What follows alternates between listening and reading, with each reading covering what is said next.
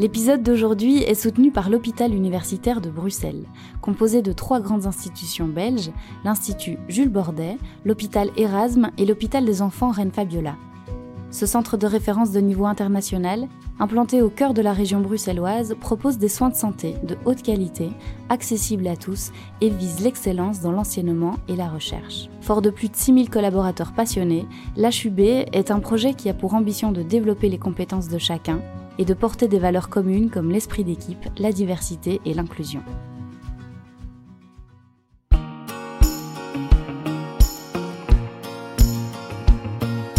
Bienvenue dans le podcast J'aime mon métier, le premier podcast belge qui met en lumière les métiers humains et inspirants des secteurs du social et de la santé. Je suis Émilie Vinsotte, co-directrice de la plateforme du Guide Social, la référence depuis près de 40 ans pour de nombreux travailleurs et acteurs psychomédico-sociaux. J'aime mon métier, c'est l'envie de mettre sous les projecteurs ces métiers essentiels et chargés de sens qui tissent notre secteur associatif au quotidien et qui jouent un rôle indispensable au développement de la société. Nous sommes donc partis à la rencontre de ces femmes et de ces hommes qui aiment leur métier. Des gens résilients, engagés, passionnés, animés par cette soif de relations humaines. Pour clôturer cette première série de podcasts avant l'été, nous avions envie de consacrer un épisode à un nouveau métier, comme il en existe de plus en plus dans le secteur des soins et de la santé. Ce métier, c'est patient expert. Le patient expert accompagne des malades grâce à la connaissance fine de sa propre maladie il dispose donc d'une réelle expertise dans le vécu quotidien d'un patient. C'est le cas d'Anti, qui est la première patiente experte officielle de Belgique. Anti côtoie la maladie depuis 16 ans et son expérience personnelle lui permet de soutenir les patients atteints de cancer à l'Institut Jules Bordet à Bruxelles. Véritable liant entre le soignant et le soigné, Anti joue un rôle essentiel dans un parcours de soins, celui de médiatrice, dans l'écoute et l'accompagnement par le vécu. On part à la rencontre d'une femme au parcours étonnant qui nous apprend que tout est possible lorsqu'on met ses peurs de côté, que la vulnérabilité et l'humilité sont les maîtres mots d'une connexion proactive avec son patient, et que oui, quand un métier prend aux tripes avec autant d'intensité, c'est qu'on est à la bonne place. Bonjour Anti Bonjour Émilie Comment tu te sens? Bien, bien, bien. Je trouve que tu me mets bien à l'aise, donc ça va. Alors je te propose de te présenter, puis de nous présenter euh, le métier pour lequel tu es là aujourd'hui.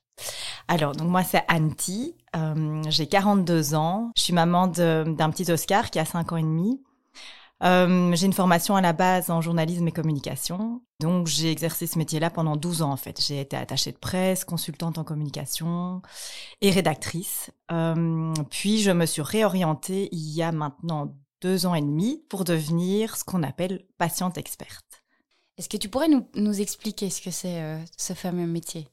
Ça me titille toujours un petit peu le mot expert, mais en tout cas, en l'occurrence, ils ont choisi le mot patient expert pour parler d'un patient partenaire qui s'est professionnalisé. Donc, il a décidé de ne pas avoir des missions de partenariat euh, de façon ponctuelle, mais d'en faire un métier, en fait. Et donc, euh, c'est quelque chose qui, euh, tu te formes, il y a une seule université qui propose ce cursus-là, qui est un cursus universitaire et diplômant et ça se passe à l'université des patients à la Sorbonne à Paris en fait.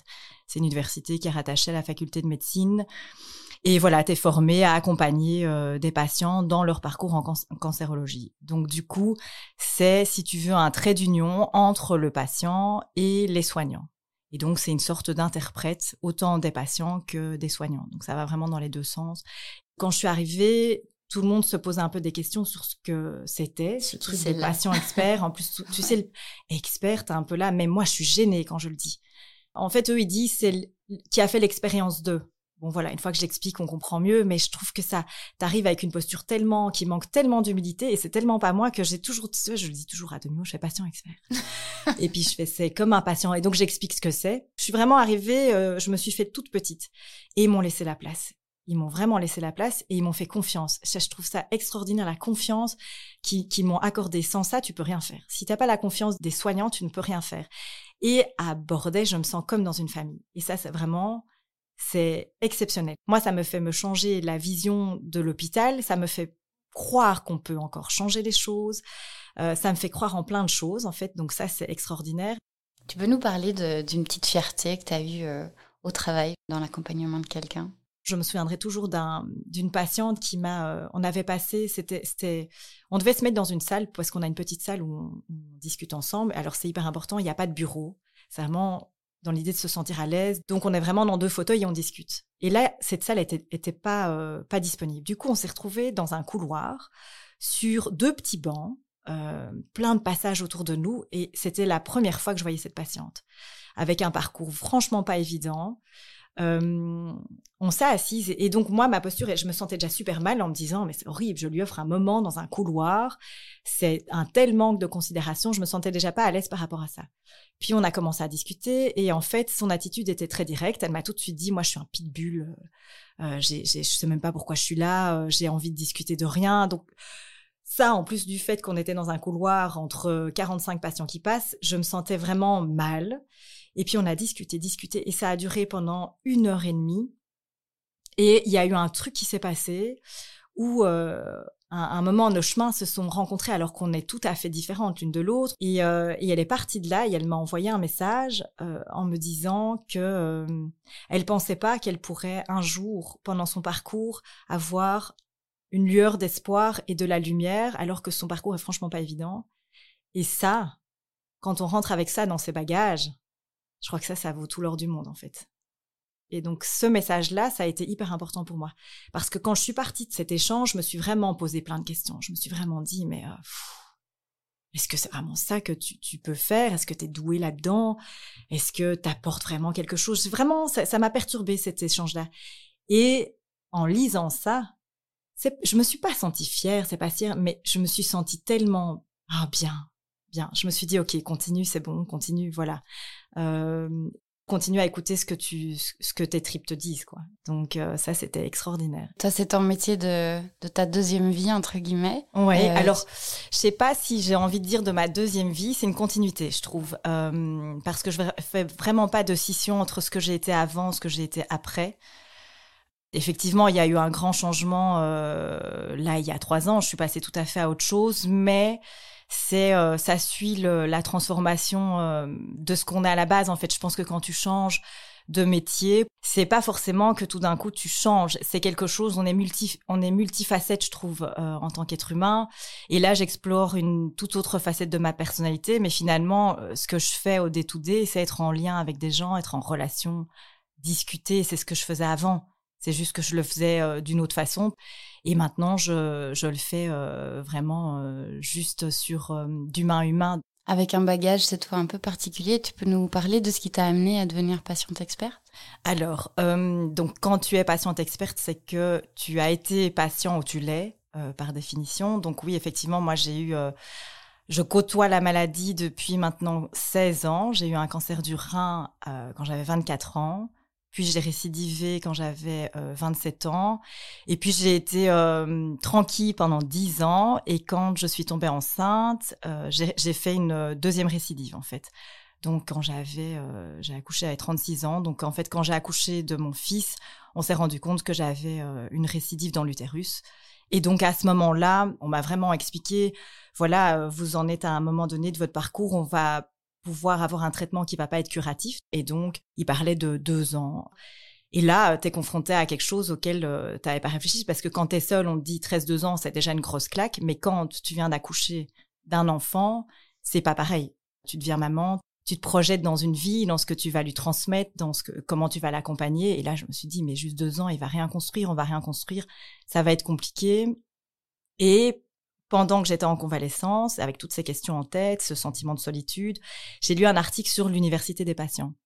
Et ça a été une évidence. Vraiment un truc où je me suis dit, ah, ça me parle, c'est ça que je vais faire en fait. Euh, et je me suis, à partir de ce moment-là, je me suis plus posé de questions et je l'ai pas fait tout de suite. Je l'ai fait euh, trois ans après, mais ça me paraissait évident que j'allais, euh, que j'avais envie de faire quelque chose de tout ce que j'avais vécu pendant 15 ans avec cette maladie en fait, parce qu'en fait tu tu vis plein de choses, tu mets en place plein de petits trucs.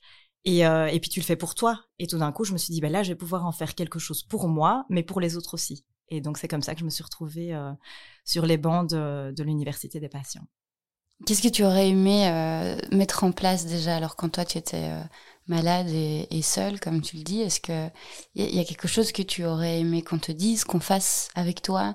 Alors, je vais pouvoir parler de ce que j'aurais aimé qu'on fasse pour moi. Après, c'est très personnel. Euh, moi, je le vois bien euh, quand je suis en contact avec des patients. On est tous différents, on a tous des envies et des besoins différents. Et c'est ça qui est en fait euh, l'essence de mon métier, c'est de pouvoir permettre à toutes ces singularités de s'exprimer. Mais en tout cas, à ce moment-là, moi, j'aurais adoré qu'on vienne, qu'on écoute en fait tout ce que j'avais à dire et qu'on me qu'on me prenne la main, tu vois, symboliquement, et qu'on que je me sente moins seule par rapport à toutes ces interrogations. C'était vraiment ça. Et je pense que si quelqu'un arrive, bah déjà juste écoute et puis euh, et puis te dit bah moi je vis pareil, tu te sens déjà moins seule. Et juste ça, ça, ça, apporte beaucoup. Puis euh, puis ce que j'ai trouvé compliqué aussi dans mon parcours, c'est que hum, au moment où on a posé ce diagnostic, euh, ben voilà, on m'a dit euh, il vous reste euh, deux ans, on va vous donner un traitement euh, qu'on appelle palliatif et donc pas curatif.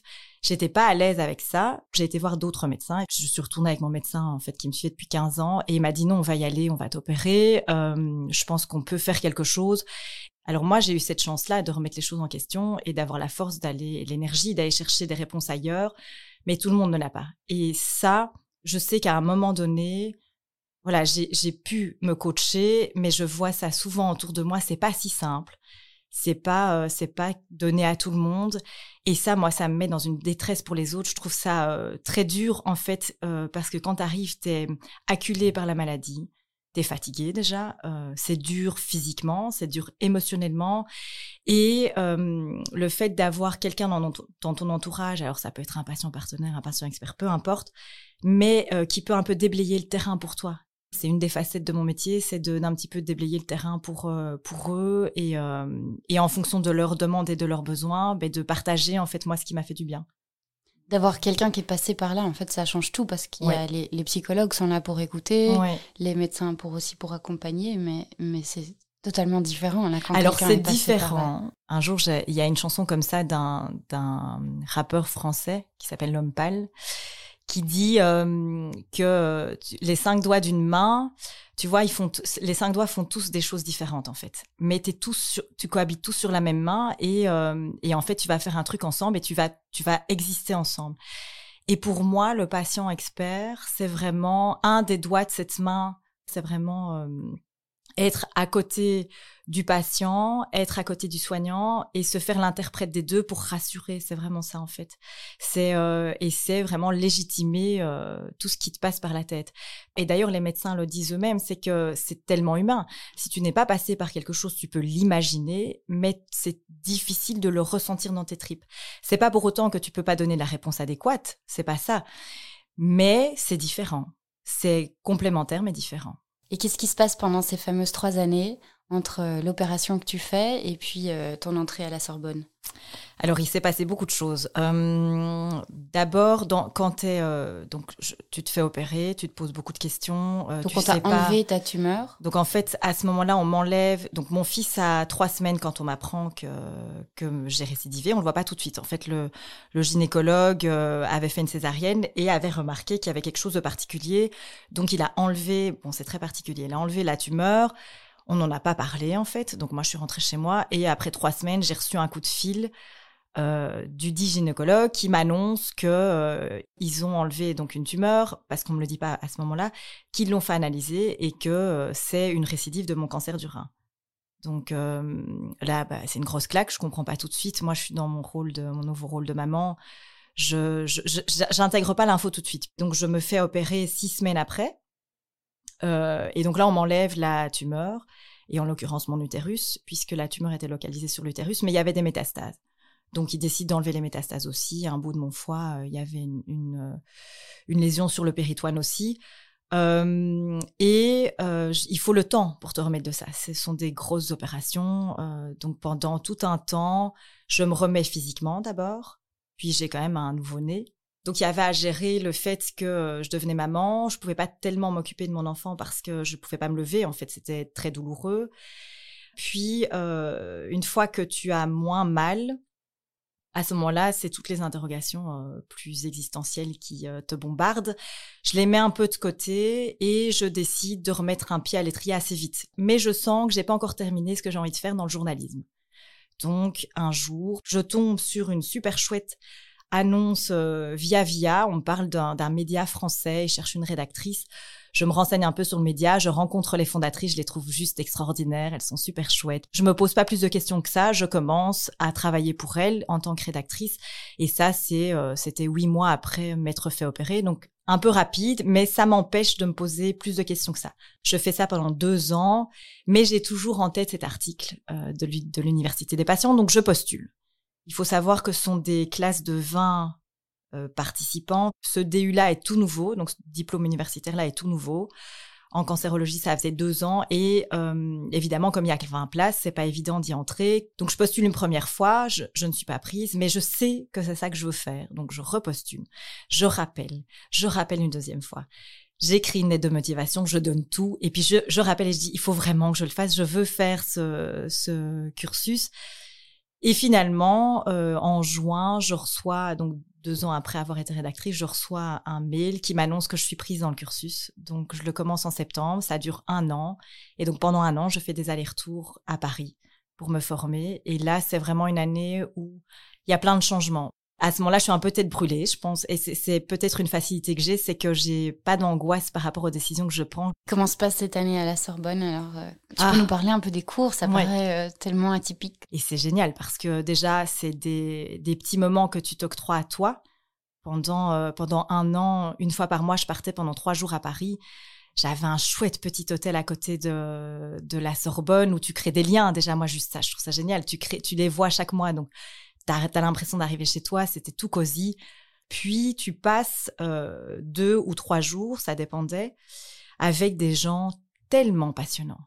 Déjà les gens avec qui tu partages le cursus, c'est toutes des, toutes des personnalités, donc tous des anciens patients en général, mais bon, c'est ouvert aux soignants aussi. Mais là, en l'occurrence, il y avait que des patients qui ont chacun leur parcours, qui ont chacun leur vision de la maladie. Donc tout ça, c'est déjà hyper enrichissant. J'ai jamais rencontré un lieu où d'apprentissage où il y avait autant de bienveillance. Donc du coup, ça fait que toi, tu es hyper à l'aise. Tu te sens euh, légitime dans ce que tu fais. Moi, je suis vraiment venue chercher ça là-bas, de la légitimité. Euh, ça peut paraître bizarre, mais euh, je me suis vraiment dit, OK, bon, tu as eu un cancer, tu as eu un deuxième cancer, un, trois, enfin pas un deuxième cancer, une première récidive, une deuxième récidive, mais est-ce que ça te rend vraiment légitime à parler de ça? Est-ce que euh, ça, ça te donne une particularité qui fait que tu peux en faire ton métier, j'étais pas certaine. Donc du coup, moi, je suis vraiment venue chercher ça, cette légitimité. J'ai rencontré, il y a eu des oncologues, des grands oncologues euh, parisiens, on a eu des pharmacologues, des psychologues. Enfin, on a eu une formation vraiment euh, assez diverse et des exercices pratiques aussi sur comment est-ce que tu écoutes vraiment quelqu'un parce que c'est pas si simple d'écouter. Moi, je me suis rendu compte qu'en fait, bah, j'écoutais pas des masses. En fait, tu, crois que t'écoutes, mais t'écoutes pour pouvoir répondre et pour pouvoir parler de toi. T'écoutes pas vraiment ce que l'autre est en train de te dire. Il y a un, un psychiatre comme ça qui s'appelle Victor Frankel qui explique qu'en fait, on pense que c'est un petit acte d'écouter, mais en fait, c'est la plus jolie chose que tu puisses apporter à quelqu'un, l'écoute. C'est vraiment ça en fait que je fais dans mon métier maintenant tous les jours. Euh, moi, je pensais vraiment que je devais apporter une boîte à outils aux patients, mais en fait, ils ont juste besoin d'être écoutés. C'est plus qu'une école de savoir, c'est une sorte d'école de vie comme ça. J'ai vraiment adoré. J'ai adoré euh, mon parcours là-bas. D'ailleurs, après, j'ai refait un master en éducation thérapeutique du patient. Puis maintenant, j'interviens aussi parfois dans des cours à la Sorbonne. Et, euh, en fait, quand tu mets un pied dedans, tu t'en sors plus parce que c'est passionnant en fait. Et donc, tu disais qu'il y avait une partie de, patients, évidemment, et puis une partie de soignants aussi. Les deux, euh, les, deux s'entremêlent. Le patient devient peut-être lui soignant, et puis le soignant essaye d'élargir un peu sa pratique. Comment est-ce que ça se passe? Alors, en fait, donc ce cursus est ouvert aux deux dans la volonté de vraiment pouvoir donner et le point de vue du patient et le point de vue du soignant, parce que c'est vraiment deux mondes qui cohabitent. Donc ça, c'est la volonté de, l'université des patients en ouvrant ça aux soignants. Et ici, euh, sur le terrain, c'est vraiment un travail qui se fait dans les deux sens. Donc c'est vraiment expliquer aux soignants ben, la posture du patient, mais aussi aux patients la posture du soignant. Euh, pouvoir aussi mettre des mots sur des choses euh, qu'on n'imagine pas. Moi maintenant, de travailler comme ça main dans la main avec des soignants, c'est ce que je dis aux patients, c'est que quand moi j'étais de l'autre côté, et puis enfin en fait on l'est toujours, je me disais toujours mais euh, en fait c'est facile, eux ils rentrent chez eux, moi je reste avec ma souffrance, ils rentrent chez eux et puis c'est fini. Mais c'est pas du tout ça. Les, le soignant, il est impacté pas de la même façon que le patient, mais il est impacté aussi. Moi, je le vois maintenant. C'est des gens qui sont profondément investis, mais à qui on donne pas toujours les moyens de montrer qu'ils sont investis. C'est juste ça. Et donc, arriver à dire aux patients, ben, ce que toi tu interprètes comme un comme un manque d'empathie, c'est pas ça. C'est juste euh, que est dans une, qui plus est encore maintenant, enfin encore plus maintenant, dans un monde où on est pressé par le temps, euh, où l'hôpital devient une machine financière et ça entraîne un changement de comportement et qui est pas volontaire en fait. C'est juste que euh, c'est plus fort. Enfin, c'est c'est une machine qui fait qu'on est mangé par cette machine et qu'on aimerait donner ce temps-là. Et souvent, moi, quand quand j'explique ce rôle-là, j'explique que c'est pas, je viens pas me substituer ni à un, un oncopsie ni à un, un oncologue euh, et je viens pas donner euh, un lien que eux n'ont pas avec leurs patients. C'est absolument pas ça parce qu'ils l'ont et voudraient juste en avoir plus, mais ils n'ont pas l'occasion. Donc pour eux, c'est ce qu'ils disent souvent, c'est que on voudrait tellement pouvoir le faire, mais si quelqu'un peut le faire à côté, c'est encore plus chouette. Donc vraiment, je trouve que moi j'aurais adoré entendre ça, adoré entendre euh, que euh, mon chirurgien, quand il rentre chez lui, il s'en lave pas les mains. Il est vraiment préoccupé. Et si quelqu'un te dit ça et que c'est pas quelqu'un qui l'a vécu dans ses tripes, tu le crois moins. Mais si c'est quelqu'un qui le voit et qui l'a vécu dans ses tripes, alors ça permet de crédibiliser un petit peu ce que tu dis et ça soulage en fait. Et en fait, on a juste besoin, dans des moments d'angoisse et de détresse extrême, d'être soulagé et de se sentir moins seul. Parce que c'est vraiment ça, c'est quelque chose de terrible. Je trouve c'est vraiment cette solitude que tu peux ressentir quand tu es dans ton lit d'hôpital. Et toi, tu t'es spécialisé en oncologie. Oui, tout à fait. Euh, ce master euh, intervient dans d'autres euh, thématiques et dans d'autres secteurs. Et tu te souviens de ton, de ton premier accompagnement? Euh, est-ce que ça datait déjà de ce cursus? Vous avez dû faire des stages ou c'était plus tard alors? Alors le stage que j'ai fait, c'était un stage d'observation. Ça a duré trois jours. C'était juste un petit peu comprendre les méandres et les rouages de l'hôpital. J'avais fait ce stage à l'Institut Jules Bordet et, maintenant c'est là que je que j'exerce. Et donc le premier accompagnement que j'ai fait, c'était en privé et c'était en plein Covid. Donc j'ai trouvé ça très perturbant parce que moi je suis quelqu'un qui a besoin du contact visuel charnel avec l'autre. C'est hyper important pour moi. Je trouve que le langage corporel et non verbal en dit beaucoup plus que là quand tu es statique derrière un écran. Ça c'était vraiment compliqué mais voilà, je l'ai fait avec une dame qui était passionnante. Euh, qui, qui, qui m'a appris plein de choses, à qui j'espère avoir appris des choses. Et donc ça a commencé comme ça. Euh, et le premier accompagnement que j'ai fait à l'hôpital, c'est aussi une dame qui était, euh, voilà, je, on est encore, on est encore en lien maintenant. On s'envoie euh, souvent des petits messages. Elle est extraordinaire, toute joyeuse. Enfin voilà, c'est vraiment grâce. D'ailleurs, c'est, grâce à eux que je définis petit à petit aussi la notion de patient expert parce que comme c'est un nouveau métier, c'est tout neuf. Je suis la seule à faire ça en Belgique c'est difficile un peu quand tu es seul. Il euh, n'y a pas de guidelines, il n'y a pas de job fiche pour le patient expert. C'est un petit peu toi qui l'as défini. Et avec eux, j'ai façonné petit à petit ce que pouvait être le patient expert, en tout cas ce que moi je pouvais en faire euh, à l'hôpital. Donc c'est hyper enrichissant en fait. Mais concrètement, tu as été toqué au port des hôpitaux avec ton diplôme en poche en disant euh, coucou, il n'y en a pas encore en Belgique, mais euh, engagez-moi. Comment ça s'est passé? Alors oui, j'avais rédigé, je me souviens, ça m'avait pris une plombe de rédiger un petit un petit encart pour expliquer, pour me présenter, pour expliquer un truc que personne ne connaissait. Et j'ai envoyé ma présentation à plusieurs hôpitaux. Et il se fait que euh, le responsable du partenariat patient de l'Institut Jules Bordet, qui s'appelle Patrick Miqueux, m'a contacté et m'a dit Ça me parle votre truc, venez me voir je me dis, ah, c'est génial, il a déjà plus ou moins compris ce que je voulais faire, c'est chouette. Et en fait, il faut savoir qu'à l'Institut Jules Bordet, il y a euh, un programme qui s'appelle Pissarro, et donc ils sont déjà sensibilisés au partenariat patient depuis des années. Ils mettent ça en place, et c'est, mais c'est sur le modèle du volontariat. Donc c'est des missions ponctuelles où des patients sont appelés pour revoir des protocoles de recherche. Donc c'est assez ciblé, mais il y a déjà cette culture du partenariat patient qui était euh, intégrée à l'Institut. Et donc, euh, je me souviens, c'était génial, c'était complètement informel ça s'est joué au niveau euh, ben, relationnel en fait. Il y a vraiment, j'ai vraiment senti encore une fois une vraie écoute. Il était vraiment intéressé, euh, il me posait plein de questions et ça m'a aidé à affiner aussi ce que je proposais. Et donc il m'a dit ok, je pense qu'on peut en faire quelque chose. si on intègre ça dans un projet de recherche, à terme, on va pouvoir peut-être euh, voilà créer ce poste à l'hôpital. Donc ça a commencé comme ça en fait cette aventure-là. On s'est dit on va en faire un projet de recherche, demander des fonds pour financer le projet de recherche et ça me permettra d'intégrer le poste de patient expert à l'institut. Mais entre-temps, il y a une, euh, une chercheuse de l'ULB qui nous a contactés parce qu'elle était dans un projet euh, aussi dans le monde de l'oncologie et elle voulait monter un projet qui s'appelle maintenant Bicare, qui est un projet qui a pour ambition, euh, enfin, le but c'est d'essayer de comprendre comment est-ce qu'on pourrait remettre de l'humain dans, dans, dans des soins en oncologie. Alors pas qu'il n'y en ait plus, mais essayer de voir un petit peu comment est-ce qu'on peut faire pour que le soignant et le soigné se retrouvent dans un parcours qui est quand même chaotique, avec un hôpital qui est en train de s'effondrer. Et donc ça paraît très ambitieux, mais à un moment il faut commencer quelque part. Donc voilà, on a commencé comme ça. Elle, elle nous a approchés et elle avait besoin d'un profil comme le mien si je jouais le jeu et qu'on décrochait la bourse, ben ça, ça, allait pouvoir vraiment permettre de financer mon, mon engagement. Donc, on a travaillé sur ce projet pendant une année tous ensemble avec un consortium où on était plusieurs partenaires. C'est un projet de co-création euh, qui est financé par Innoviris.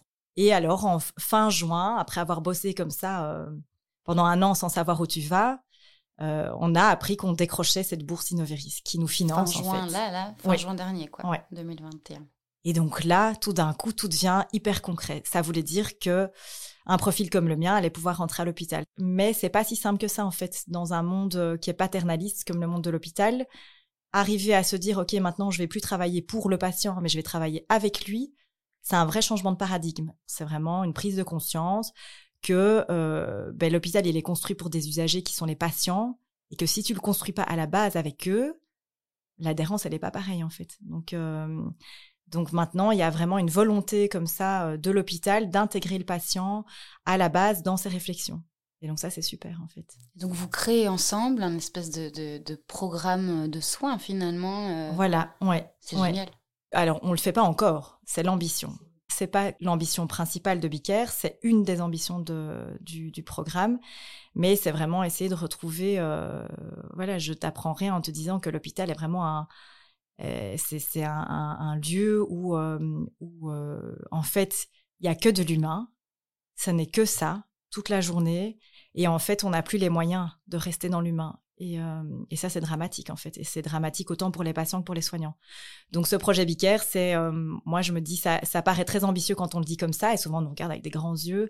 Mais, euh, mais à un moment, il faut, il faut le faire et commencer quelque part. Et si ça, ça peut amorcer d'autres choses et d'autres réflexions ailleurs, c'est déjà super en fait. Donc là, on est financé, il y a une première phase pendant 12 mois, enfin 18 mois plutôt. Et si si c'est reconduit, alors on est financé sur une, une durée totale de 4 ans. Donc ça nous permet vraiment de mettre les choses en place et après il faut pérenniser tout ça. Et ça a permis que je rentre dans l'hôpital en fait. Et, euh, et, ton quotidien du coup abordé, comment ça se passe? Donc il fallait décider euh, le temps que je consacrerais à, cette, euh, à ce travail parce qu'en fait vu le fait que je sois seule et la masse de travail, ça aurait été bien de faire un temps plein, mais à un moment donné, ne faire que ça, ça aurait été, je pense, dommageable pour moi et du coup dommageable pour les autres parce que c'est quand même euh, voilà c'est pas quelque chose qui est évident à faire surtout quand tu as une posture hybride comme la mienne où tu es un ancien patient. Donc du coup moi je fais ça euh, en temps partiel. Et mon quotidien c'est vraiment donc j'arrive j'ai des consultations avec des patients et l'autre partie de mon travail, c'est du travail de recherche. Donc, je suis co-chercheuse dans ce projet Bicaire. Et donc, c'est vraiment euh, essayer de répondre à des questions de recherche. Et une des questions de recherche, c'est est-ce que le, est-ce qu'en amenant à l'hôpital des profils atypiques comme une artiste, euh, un patient expert partenaire, un coach, euh, voilà, tous des profils un peu atypiques dans l'hôpital, est-ce qu'on peut améliorer quelque chose, changer quelque chose, améliorer une dynamique, lâche, enfin voilà. Donc c'est vraiment ça, c'est l'autre partie de mon travail. Comment tu t'y prends pour qu'il arrive à se livrer? Est-ce que c'est toi qui vas parler de ton vécu d'abord pour le mettre à l'aise? Est-ce que moi j'essaye de rarement parler de moi parce que j'essaie de rarement ramener ça à moi parce que tout de suite tu as un transfert. Donc ça c'est c'est compliqué pour le patient en fait, je trouve ça difficile. Il faut bien qu'il reste concentré sur lui-même, sur lui, son parcours, sa pathologie, son ressenti et pas sur moi. Et en même temps, le fait que tu sois passé par là, c'est ça qui le Oui mais qui, te donne ta spécificité aussi. Mais donc humainement, parce que c'est vraiment mon intervention est pas formatée. Moi, j'essaye. Euh, on t'apprend à avoir une intervention formatée, mais moi, je suis un petit peu têtue et, euh, et j'aime écouter, euh, voilà, mon ressenti. Donc moi, quand j'arrive, je me mets vraiment en diapason de la personne que j'ai en face de moi, et donc je n'ai jamais un entretien qui est pareil à un autre. Et donc, c'est vrai que la première question, c'est euh, donc j'arrive, on m'a présenté en général, j'ai été référée par un oncologue ou une infirmière de coordination, donc le patient sait qui je suis quand j'arrive. Enfin, il pense savoir. Et puis quand j'arrive, il me dit j'ai pas très bien compris. Euh, vous êtes qui? Et donc là, oui, forcément, je dis ben je suis une ancienne patiente parce que c'est important qu'il sache euh, que je suis une ancienne patiente parce que le rapport est tout, tout de suite différent. Il y a un vrai switch. Tu le vois tout de suite aussi dans l'attitude. Quand tu rentres, il y a une attitude de méfiance. Et puis tout d'un coup, je le vois dans le langage non verbal, il y a vraiment un relâchement. Et là, la façon dont il parle est complètement différente. Et tout de suite, c'est génial parce que ça permet de rentrer dans une intimité. Et souvent, moi, on me dit oui, mais euh, en fait, j'ai accepté que vous veniez parce que, mais j'ai pas grand chose à dire. Moi, ça va, je gère, je gère. Et quand j'entends ça, je me retrouve tellement là-dedans que je sais que c'est pas tellement vrai en fait, et qu'il y en a qui, qui vont vraiment gérer, mais qu'il y a quand même des moments de faille et que on n'a pas l'occasion de parler de ces moments de faille parce qu'il y a quelque chose de particulier avec euh, avec la maladie, c'est que on n'est pas dans une société qui valorise les vulnérabilités. Moi, j'en ai fait les frais pendant 40 euh, ans en fait. Vulnérable, c'est pas un truc euh, sexy.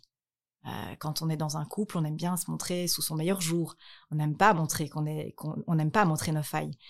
Et, euh, et, en fait, là, j'ai l'impression que le fait d'avoir un patient qui est passé par là, où ça a été difficile, euh, mais qui montre qu'il y a un après, ça leur permet de se lâcher et de parler de tout ce qui est compliqué, de là où en fait, quand on est malade, on essaye de préserver son entourage. Et ça, je trouve ça super. Moi, c'est quelque chose qui me touche tellement. Ça, c'est une récurrence chez les patients que je suis, c'est le fait qu'on ne s'autorise pas quand on est malade.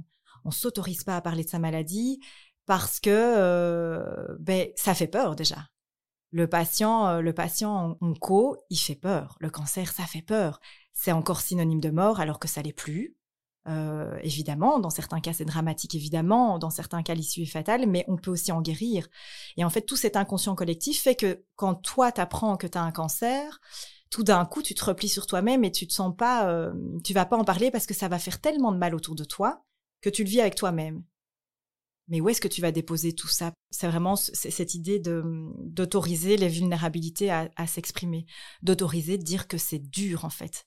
Quand tu lis dans les médias tous ces gens qui disent oui avec un mental positif, on s'en sort. Qu'est-ce qui fait? Que, fait la personne qui a pas ce mental? Quand tu es allongé dans ton lit, moi pour, pour être passé par là, je le sais, quand tu es allongé dans ton lit, qu'on t'a ouvert de haut en bas, que tu as des cicatrices qui te tirent dans tous les sens, que tu n'as pas envie de manger, est-ce que tu as la nausée, ou que tu as une sonde comme moi j'ai eu pendant un mois, comment tu fais pour être positive? Et en fait, tu n'y arrives pas, et en plus tu lis dans un magazine que si tu es positif, tu vas t'en sortir. Et donc tu te dis, donc moi, si je suis pas positive, je vais pas m'en sortir. Donc si je m'en si, si m'en sors pas, ce sera de ma faute. Et ça, je trouve ça tellement dur. T'es déjà tellement démuni quand tu es malade que je trouve ça important qu'on comprenne qu'on peut s'autoriser à avoir envie d'envoyer tout valser, tout en fait à ce moment-là, qu'il y a des moments qui sont difficiles et qu'après, à un moment donné, ça va aller mieux. Et, euh, c'est vraiment ça, en fait, que, que j'espère apporter. Et euh, au niveau personnel, comment est-ce que toi tu gères tout ça? Ça doit être des bouffées d'émotions dans tous les sens, justement, tous les jours. C'est pas évident, puisque je ne suis pas une soignante. Euh, et je n'ai pas envie de m'autoriser cette mise à distance qui est nécessaire en fait pour tenir le coup. Il faut se mettre à distance, mais j'ai pas envie d'être celle qui a peur de ça, qui a peur de ça parce que ça va me chambouler. Je, je ne sais pas faire autrement en fait. Donc j'ai envie de te dire c'est difficile, mais euh, en même temps facile puisque je peux pas faire autrement. Donc, euh, donc j'ai pas trouvé la recette pour euh, mieux gérer ça. Et je sais pas si j'ai envie de trouver la recette en fait, parce que je pense que ça fait partie du jeu et de la posture que j'ai décidé d'avoir en fait. C'est de d'accepter ces, ces bourrasques d'émotions, ces montagnes russes. C'est un choix, c'est vraiment un choix. Je suis ok de le faire parce que je ne pourrais pas imaginer que ces gens restent seuls avec leur souffrance, comme euh, comme moi j'ai pu l'être. Tu rencontres des gens que tu es peut-être amené à ne plus voir Comment est-ce que tu gères ça? Est-ce qu'il y a déjà beaucoup de patients que tu suis qui malheureusement ont une issue euh, fatale? Euh, Comment est-ce que tu gères le, fait de, partager avec eux ces montagnes russes, de ne pas savoir ce que demain apporte et, de pas savoir l'issue de tout ça en fait? Bah, Tu gères pas, je pense. Désolée, c'est un petit peu compliqué comme question parce que oui, ça m'est arrivé évidemment et ça m'arrivera encore. Euh, je sais pas s'il faut gérer en fait je serais impactée à vie par ces moments de vie particuliers. Un jour, je me suis retrouvée avec un patient qui m'a euh, annoncé qu'il était condamné et qui avait une telle énergie. On échange des trucs. euh, Enfin, c'est c'est tellement exceptionnel ce qu'on échange. Il a une niaque comme ça, euh, une humilité par rapport à son parcours qui m'impressionne. Mais je, je, par respect pour tous ces parcours de vie difficiles, j'ai pas envie de gérer. Ça, je gère pas en fait. C'est des claques dans la figure. Tu les prends et tu grandis. T'en fais quelque chose. Ce qui est important, c'est ce que t'en fais.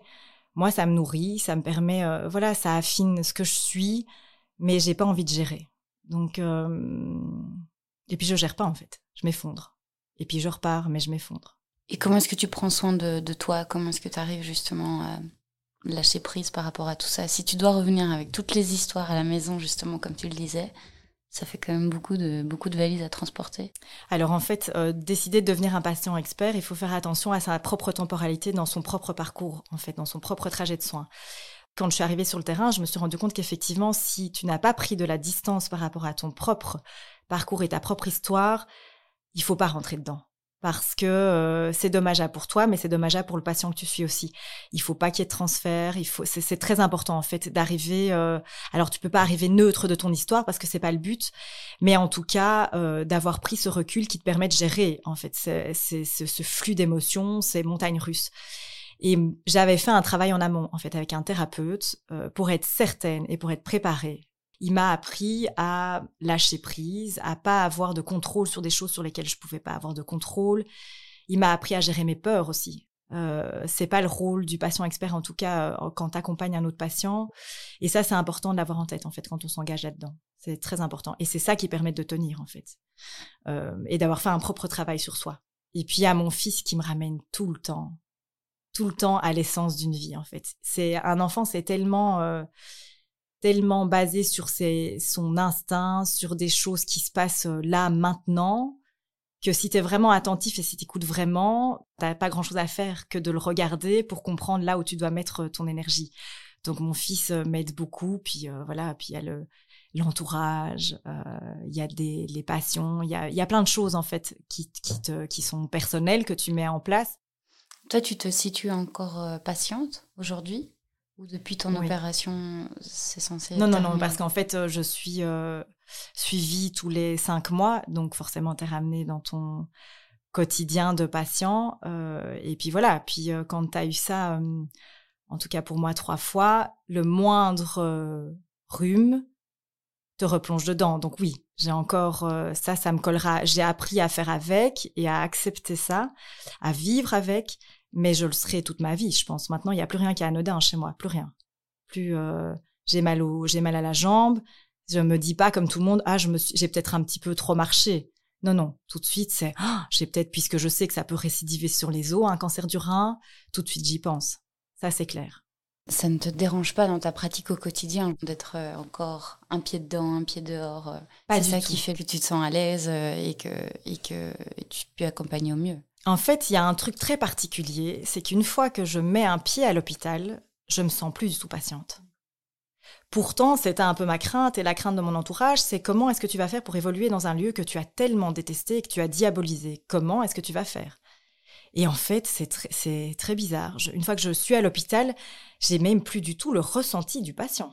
Je suis vraiment dans la posture d'un être humain qui est en qui a de l'empathie pour la souffrance de quelqu'un d'autre, mais pas, ça ne me rappelle pas mon histoire.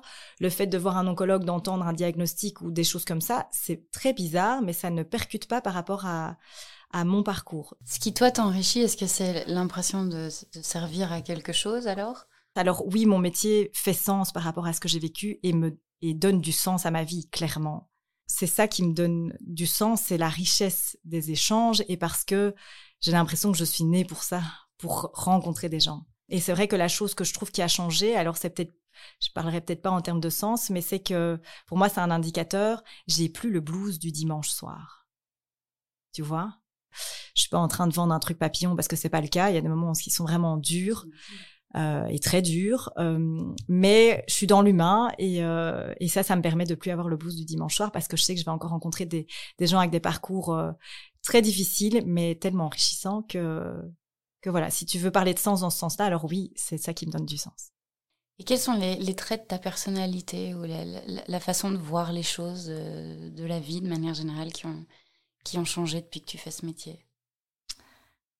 Eh bien, j'ai envie de te dire, je ne pense pas qu'il y ait quelque chose qui ait changé. Euh, je pense juste que ce que je fais différemment, c'est euh, que je m'autorise beaucoup plus à arrêter de justement gérer, à arrêter d'être invulnérable, à accepter qu'il y a des moments c'est pas facile et que je dois pas être sur tous les fronts, accepter qu'il y a des moments bah je suis pas la mère que j'aurais envie d'être en fait, que sur papier j'ai envie d'être euh, la maman présente à l'écoute euh, Wonder Woman qui gère tout et qui fait des gâteaux de malade et bah non. En fait euh, tu vois bah je suis pas cette femme là mais j'essaie de compenser autrement. À accepter que mon parcours a été chaotique et que ouais il faut pas être parfait dans tout en fait euh, ça, je ne l'acceptais pas avant. Donc ça, ça, ça m'apprend ça en fait, parce que quand je vois la souffrance de, de l'autre dans ces moments où il s'autorise pas, ça me rappelle effectivement qu'il c'est important de s'autoriser parce que c'est inhumain en fait de tout le temps s'enfermer dans des, des choses qu'on nous a formatées depuis qu'on est petit comme ça. Est-ce que tu vois les moments de vie et de, et de mort justement différemment? Non, parce qu'en fait, euh, le, T'as pas peur de la mort, je pense, quand on t'annonce. Euh, t'as peur pour les autres. T'as peur pour les gens que tu vas laisser. Je disais un truc super intéressant de, de, de quelqu'un qui disait il faut arrêter de dire qu'un un malade qui a le cancer a perdu sa bataille contre le cancer. Tu perds pas une bataille contre le cancer. En fait, le cancer, il part avec toi. Euh, la vie s'en va, mais il n'y a pas de défaite. C'est horrible de dire qu'il y a une défaite en fait. C'est pas une lutte. Ce qu'on appelle une lutte, c'est un combat. Ce sont des soins, ce sont des soins qu'on t'apporte pour que tu ailles mieux en fait. Et donc, t'as pas peur de, de la finitude, t'as peur de la douleur. Ça, oui. Moi, ça, c'est une récurrence. S'il y a des moments où je pense à ma maladie, j'ai peur de la douleur. Parce que ça, c'est, c'est quelque chose de, enfin, c'est, c'est très difficile, très difficile à gérer. Et je pense qu'on a beau dire euh, médite, euh, tu vois, tous ces trucs de pleine conscience. Moi, à ce moment-là, j'ai juste envie de frapper la personne qui est en face de moi. Voilà, je le dis cash. Moi, ça, ça m'énervait ce genre de truc. Et je disais, ah non, en fait, j'ai super mal. Donc, ton truc de pleine conscience, ça fonctionne pas. Même si, en fait, à terme, ça fonctionne. Et donc, maintenant que je suis devenue maman, et rien à voir avec le fait d'être devenue patiente experte et de fréquenter ce monde au quotidien de l'oncologie, c'est pas la finitude qui me fait peur, c'est de laisser mon enfant seul. C'est ça, en fait et qu'il ait à porter cette souffrance de devenir orphelin. Ça, ça me déchire les entrailles. Et je lui souhaite vraiment pas. Je comprends. Ah, ça y est, ça me, ça me prend aussi. Ah, dis donc. je suis aussi maman de, de deux, du coup, ça me parle. Euh, Anti, euh, qu'est-ce que tu pourrais conseiller à tous les gens qui ont été euh, sûrement super inspirés par toi aujourd'hui et qui sont peut-être passés par là et puis qui, auraient envie de devenir euh, patient expert Si c'est une vraie envie, c'est surtout pas se laisser freiner par sa propre peur et les peurs des autres. Y aller et y croire en fait moi, le plus beau cadeau qu'on m'ait fait un jour, c'est de me faire comprendre que euh, la peur est hyper mauvaise conseillère. Il faut pas faire patient expert parce que ça va te faire du mal, euh, parce que personne n'y croit, parce que c'est un métier, enfin ça n'a pas d'avenir, parce que ça n'existe pas vraiment, parce qu'il n'y a pas de budget. Il faut arrêter toutes ces peurs. On a tellement de peurs ancrées en nous. Et en fait, quand tu lèves ce frein des peurs, c'est un monde de possibles qui s'ouvre à toi. Et moi, je l'ai vraiment expérimenté. Donc, je me suis délestée de ce poids, de toutes mes peurs, de toutes mes fausses croyances. J'ai tout fait voler en éclats et euh, je me suis jamais sentie aussi libre, en fait. Donc, euh, c'est ce que je souhaite à, voilà, à ceux qui auront euh, eu le courage d'écouter ça jusqu'au bout. c'est d'abandonner, de laisser sur le côté toutes ces peurs, en fait, parce que c'est pas les nôtres c'est souvent les peurs des autres en fait. Parce que souvent quand tu parles à quelqu'un et que tu lui expliques ce que tu as envie de faire et qu'il te dit oh moi, moi quand j'ai dit ce que je voulais faire, on m'a dit mais t'es dingue, tu viens de sortir de convalescence, euh, tu vas pas quitter ton, ton métier. En plus à l'époque je quittais euh, le père de mon fils, tu vas te retrouver sans rien, t'es sûr de ce que tu es en train de faire? Mais souvent, c'est parce que soi-même, on aura envie un jour, alors je dis pas d'envoyer valser son mari ou son boulot, c'est pas ça, mais on aura envie de s'écouter et qu'on se l'autorise pas et que du coup, si l'autre le fait, ça va pas le faire en fait, parce que ça te force toi à regarder ce que tu as devant toi. Donc euh, voilà, je pense que ça c'est un des meilleurs conseils qu'on m'ait donné, donc euh, donc aujourd'hui je le partage à mon tour. Merci. Et, du coup, il y a des formations qui existent maintenant en Belgique? Alors, pas en Belgique. La formation que j'ai suivie est, la seule euh, que tu puisses suivre, malheureusement. Après, j'espère qu'à terme, ça va arriver ici dans les universités. Euh, tu as une formation euh, au PEC. C'est pas la même formation, mais c'est une formation qui existe. Et j'ai aussi vu que euh, la fondation Kick Cancer, qui est géniale, qui est en fait euh, s'occupe plutôt de tout ce qui est oncologie pédiatrique, est en train de former aussi des patients à devenir patients experts. Donc, donc oui, il y a des choses qui existent. Super. Est-ce que, je pose la question à tout le monde, mm-hmm. est-ce que tu aurais un, un, petit livre ou une, un film, une série, quoi que ce soit, qui, qui pourrait inspirer les gens qui, nous ont écoutés et qui pourraient leur faire ressentir ce que toi tu ressens au quotidien? C'est un livre qui, moi, m'a marqué, euh, qui est le livre de Pedro Correa, que je donne à toutes mes copines que j'aime euh, et que je devrais donner même à ceux que je n'aime pas, mais enfin, je sais pas s'il y a des gens que j'aime pas en fait. Et ça s'appelle Matin clair et il avait fait en fait, il est, il est surtout connu parce qu'il a fait un discours à des ingénieurs qui venaient d'être fraîchement diplômés à l'UCL où il explique à quel point, à un moment donné, il faut se reconnecter à son instinct, à, ce qu'on a quand on est tout petit et qu'on oublie. Euh, petit à petit, ça, je trouvais que ça, euh, c'est tout petit à lire et c'est rafraîchissant et percutant. Et alors, euh, il y a un, un, documentaire comme ça que j'ai vu il y a un petit bout de temps sur Netflix qui s'appelle Heal, donc de guérir, H-E-A-L, et c'est chouette, ça. Hum, alors, tout est toujours à prendre avec un esprit critique, ça je le dis toujours. Mais dans ce documentaire, on peut se rendre compte qu'il n'y a pas qu'une seule façon de voir la médecine, euh, qu'il n'y a pas qu'une seule façon d'aborder euh, l'être humain, que c'est pas juste une liste de symptômes, mais qu'il faudrait peut-être plutôt voir tout comme euh, enfin avoir une vision holistique en fait de, de l'être humain. On est tous dans des relations et dans Heal, c'est un petit peu ça qu'ils abordent, c'est que on peut voir la médecine de façon multiple, dont la médecine ayurvédique qui est hyper inspirante en fait, qui montre que en fait ton corps a plusieurs façons de te dire que ça ne va pas. Voilà, donc c'était Heal et Matin clair de Pedro Correa. Merci beaucoup. On mettra les, liens en dessous du podcast. Merci Anti. Bah, merci à toi. Euh, suspendu total. merci, merci de nous avoir partagé tout ça et puis bonne, bonne continuation. Merci, c'était avec plaisir. À bientôt. À bientôt. Merci d'avoir écouté ce témoignage jusqu'au bout. Nous espérons qu'il vous a plu, inspiré, informé, remotivé, voire même donné l'envie d'une reconversion. Si c'est le cas, aidez-nous à diffuser ce podcast un maximum. Comment? En partageant par exemple le lien du podcast autour de vous, en le notant de 5 petites étoiles sur les plateformes d'écoute ou en usant du bouche à oreille sans modération. Et si ces thématiques vous intéressent, n'hésitez pas à aller faire un tour sur le site du guide social ou directement sur le site de J'aime mon métier, www.j'aime-mon-métier.be. Et enfin, si vous avez une question, une suggestion ou une envie de prendre la parole, envoyez-nous un email à podcast.guidesocial.be. Merci pour votre soutien et à bientôt